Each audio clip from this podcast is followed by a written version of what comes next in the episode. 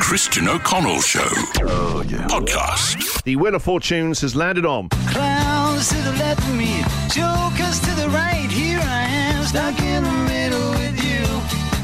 Just hearing that clowns to left me one day, let's just see what people have got stories only to do with clowns. Right? Whatever you've got Clowns to do. to the left of them. It's only on your left. Or is it, all right, who knows? Or to be discussed when you call in with those clown stories you're all sitting on. All right, stuck. What have you got stuck? Ideally a head. Yep. We will accept limbs. Heads first, limbs second. That's it. Uh, that's the second rule for this breakfast show. Uh, 9414 oh And as a side one, uh, side B for this one is It's oh so quiet. Have you seen a celebrity asleep? As this song was just ending, Jack leant over because when you call in, it gets very busy. and Jack helps out the producers. Jack went, uh, no one yet for seeing any, anyone famous asleep. No real surprises. but we're not calling time on it yet. 9414 1043. Let's take some stories and calls now. Sarah, Yes, how are you today? I'm good. Sarah, so you're calling in about. Clowns to the left of me, jokers to the right. Here I am, stuck in the middle. What got stuck? Yeah. Uh, an alpaca's head An alpaca's head got stuck where? in a fence, in our back fence. It put its head through the fence, and we were trying to get the fence, the head out of the fence, and it, so it decided to turn its head around and put it through the other side of the fence. So I was completely stuck. Double stuck. Yeah. And how did you get the alpaca's head out? Freed in the end? You called the fire brigade or what? no, we had to cut down, cut cut a hole in the fence. It was a wire fence. an alpaca shaped hole in your fence. Yeah. Uh, Sarah, thank you very much for your call. Have a nice weekend. No worries. See ya. Lisa. Hello, how are you? I'm good, Lisa, and I hope you've had a good week. Uh, I have, yes. that is good. Uh, Lisa, what got stuck? My young son's head in a chair at my brother's wedding. Yeah, I mean, I mean, how old was your boy then? He was a four year old. Yeah, I mean, they are bored as anything got weddings. They're just looking for anything to do, anything dangerous or just being uh, in trouble. Uh, that's amazing. So what, he was just bored and stuck his head through the chair, that little gap where your bum is. Um, in, yeah, in between the bum and the back. Backrest. Yep. Yeah, he was just playing around in the chair. And my older brother said to me, Look, Lise, I think he's going to get his head stuck. And I said, No, no, no, he'll be fine. Don't worry about it. He, if he can get in, he can get out. and about five minutes later, my brother leans over to me and says, Lise, I think his head's stuck. I said, No, no, no, no. Anyway, next minute, I can see my son's a little bit distressed. And I said, You're right, mate, come on. And he wouldn't get out. People judge that family. They go, "Oh my god, whose side is that?" You know, over there with a boy can't, can't get his head out of a chair. they called the fire brigade, but the fire brigade, thank God, weren't needed.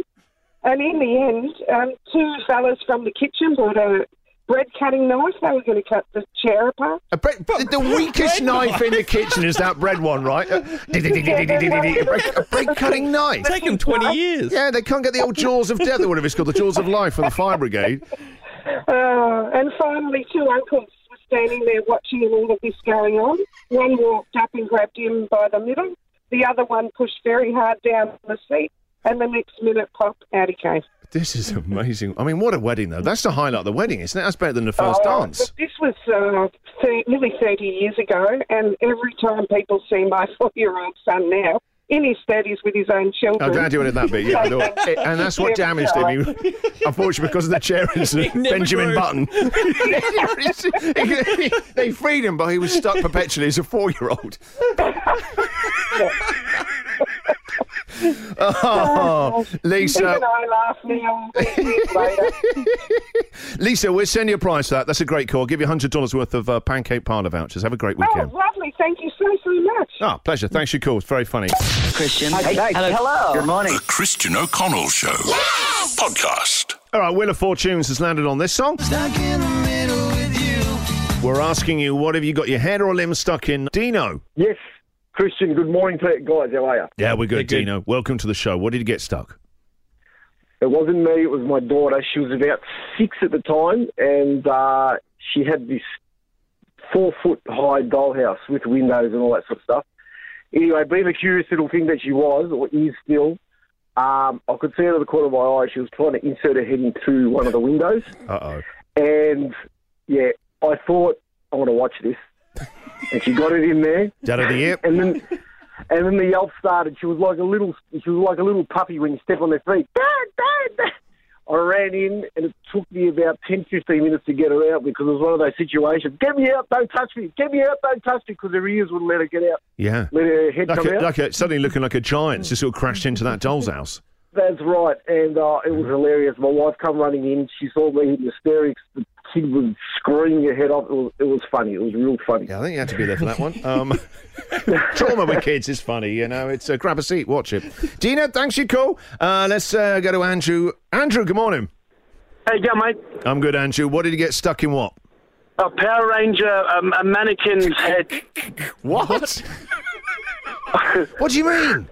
I, I, I got a, a life-size Power Ranger when I was seven for my birthday, and um, after beating it up, being the bad guy, I accidentally broke his neck and yeah, put my head in its head.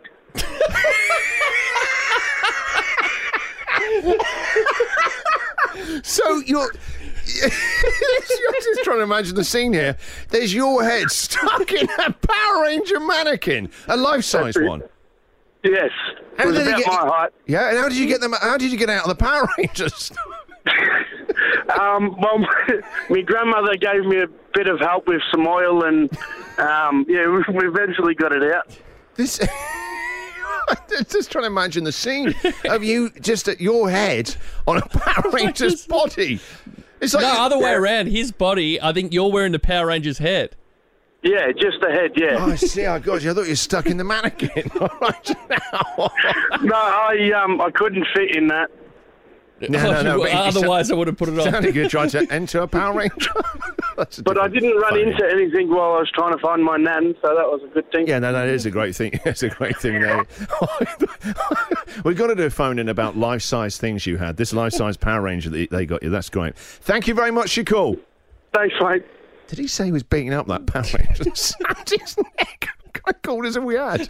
The other guy laughing at his kid crying stuck in a doll's house. The Christian O'Connell Show podcast.